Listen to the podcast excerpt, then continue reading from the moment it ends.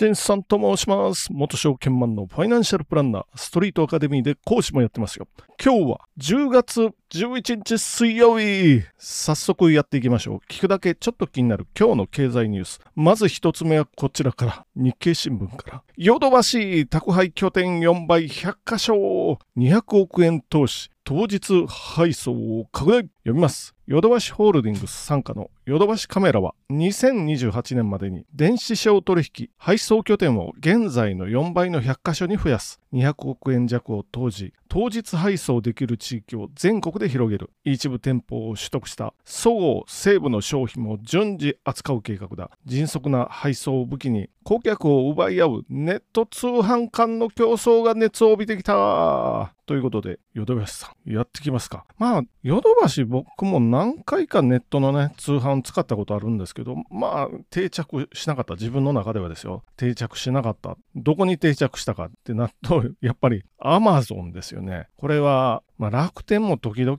買ってたけど、やっぱりなんかアマゾンに落ち着く感じ。楽天はこれモール型なので、配送がバラバラというかね、まあ当然ショップによって変わるので、配送が。いつ届くかよくわからない時がありますよね。楽天でね、昔、昔ですよ、だいぶ昔に、とある、とあるというか食材買って、それ使ってキャンプしようかなと思ってたんですけど、これ3週間ぐらいかかって届いたっていうのがあって、キャンプに間に合わないだと、キャンプの、キャンプ2週間ぐらい先で何も書いてなかったんで、これ遅れますとか、普通は、まあ数日以内ですよね。当時でも、当時まだ Amazon とかが出始めたばっかりぐらいの時ですよ。楽天で買ってみて。っていうのがあって、まあ楽天そっから、まあ時々使うんですけど、一時ね、全く使わなくて、で、最近ですよね、この数年の間楽天使うようになって、楽天の一時は楽天モバイルにしてましたから、ポイントがザクザク入ってくるわけですよ。楽天モバイルにしてると、あと楽天で積み立てもやったりしてると、ポイントがザクザク入ってきて、あ、これはいいなっていう感じですけど、まあよくよく考えたら、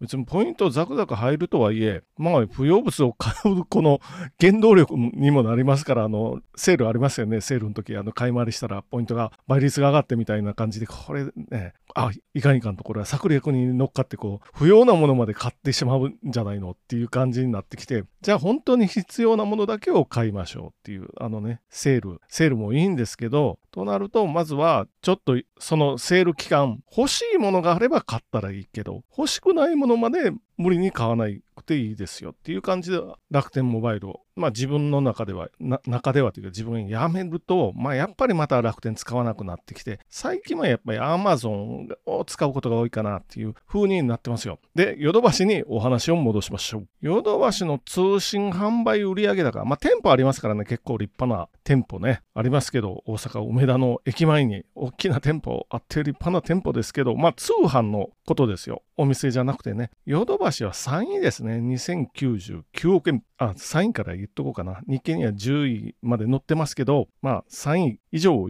言っておきましょう。ヨドバシ。さっき言いました。2099億円。2位は、なんと、ジャパネット高田。2487億円。これ年間売上高ですよ。2022年度の売上高。で、1位は当然、というかもう、ダントツぶっちぎり、アマゾン。3兆2051億円なんで2位のもう10倍以上ですよ。これだけシェアを、シェアを、これだけシェアを取るともう圧倒的ですよね。もう10倍、2位との差はもう10倍以上なので、もうダントツということになります。で、ここに、まあ、ヨドバシが、まあ、当日配送を広げてきますよっていうことで、まあ、まあでもね、やっぱり何が、なん、なんでもこう勝ちすぎって良くないので、なので、ヨドバシさん、あとジャパネットさん、頑張ってくださいね。アマゾンだけ独走してしまうと、やっぱりサービスの質が落ちるとかね、そういうのがあるので、ヨドバシさん、サービスが良くなったら、またこちらも使いますよと思いながら次のニュース行ってみましょう。次のニュースは、ブルームバーグから、ウォール街の証券含み損、不安が再び頭もたげる利回り急上昇で、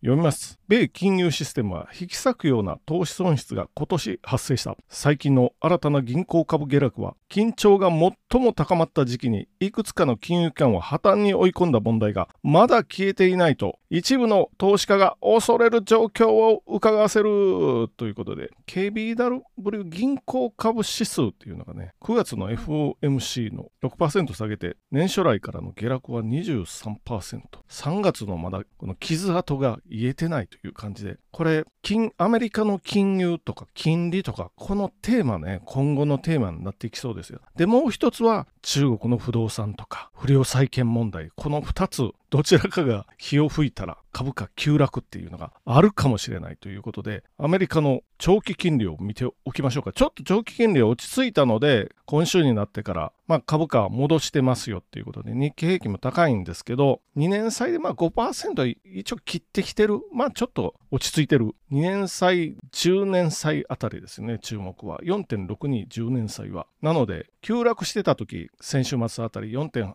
まあ5%に近づいてきてたんで、4.8%台っていうことだったんで、そこから対しても落ち着いて、30年債は4.80%になってますよね。あの時もやっぱり5%乗せしてたので、これも落ち着いてきたということになります。ただし、わからないですよ、こっから先どうなるか。これはやっぱりアメリカの物価高とかね、その辺にも関関係してきますから、で、中東の問題も起こったんで、何か起こりそうかもしれないけど、今ちょっとね、日本株は好調になってきてますけど、あれは買い戻しのような感じですけどね、アメリカの地銀株とか、KRE 指数かな。これの ETF が3月の安値に接近してきてるので、まあ要注意というこのブルームバーグの記事ですよ。まあ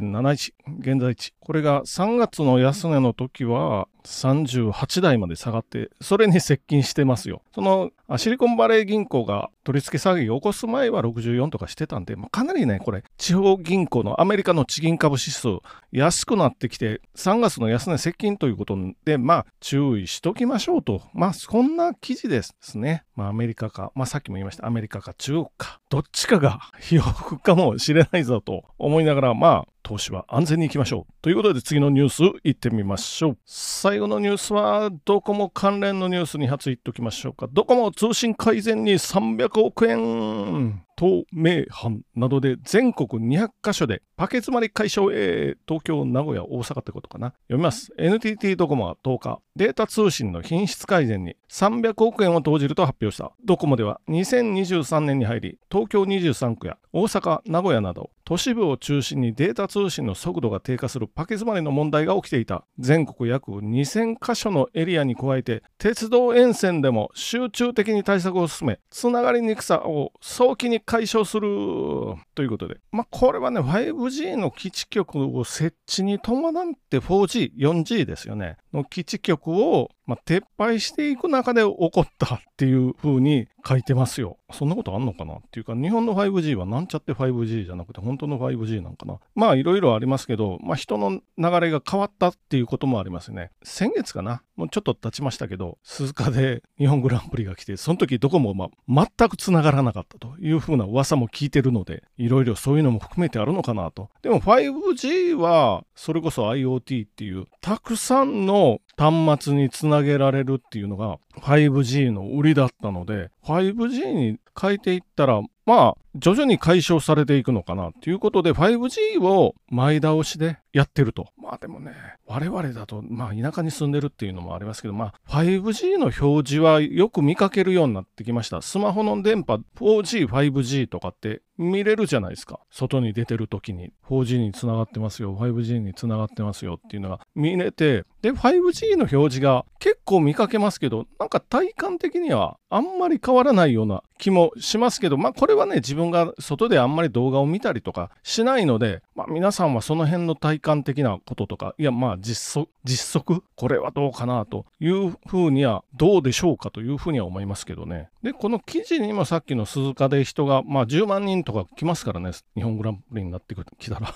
それで、あの、スマホ一切繋がらないみたいな。でもこれね、対策するとは書いてますよ。記事で、記事の中でね。対策しないと、今時キャッシュレス決済ですから QR コードとか、なんだ、あの、タッチ決済とか、ああいうやつなんで、まあ、タッチならいやよくないか。これね、通信障害みたいな感じになってるんで、決済できないと、それこそ困りますからね。サーキットにいて、いろいろ、まあ、ビルでも農家なってもビールも買えないぞ、みたいなお話になっても困りますから、この大量の人を裁くために au の方ですね、ライバルの au は、イーロン・マスク氏のあの、スターリンクとかをできるようにしますよ。ドコモはじゃあどうするかっていうと、車の移動基地局を導入しますよと。まあ、こういうお話になってますよね。もう一つのドコモ関連のニュース、行ってみましょう。NTT かな ?NTT 関連のニュース、行ってみましょう。紅茶日経新聞から見えてきたドコモ銀行関連サービスの起点に稼げる非通信へ巻き返し読みます。NTT ドコモが証券業への参入を決めた。マネックス証券を子会社化し、携帯キャリアの中で出遅れが鮮明な金融経済圏作りを急ぐということで、まあ各社ね、4社あります。今のところ楽天はいろいろ言われてますけど、まず楽天だとポイント、楽天ポイント、楽天証券、楽天銀行ですよね。ソフトバンク、 PayPayポイント、 PayPay証券、 PayPay銀行、KDDI、あ、au ですよね。ポンタ、カブコム証券、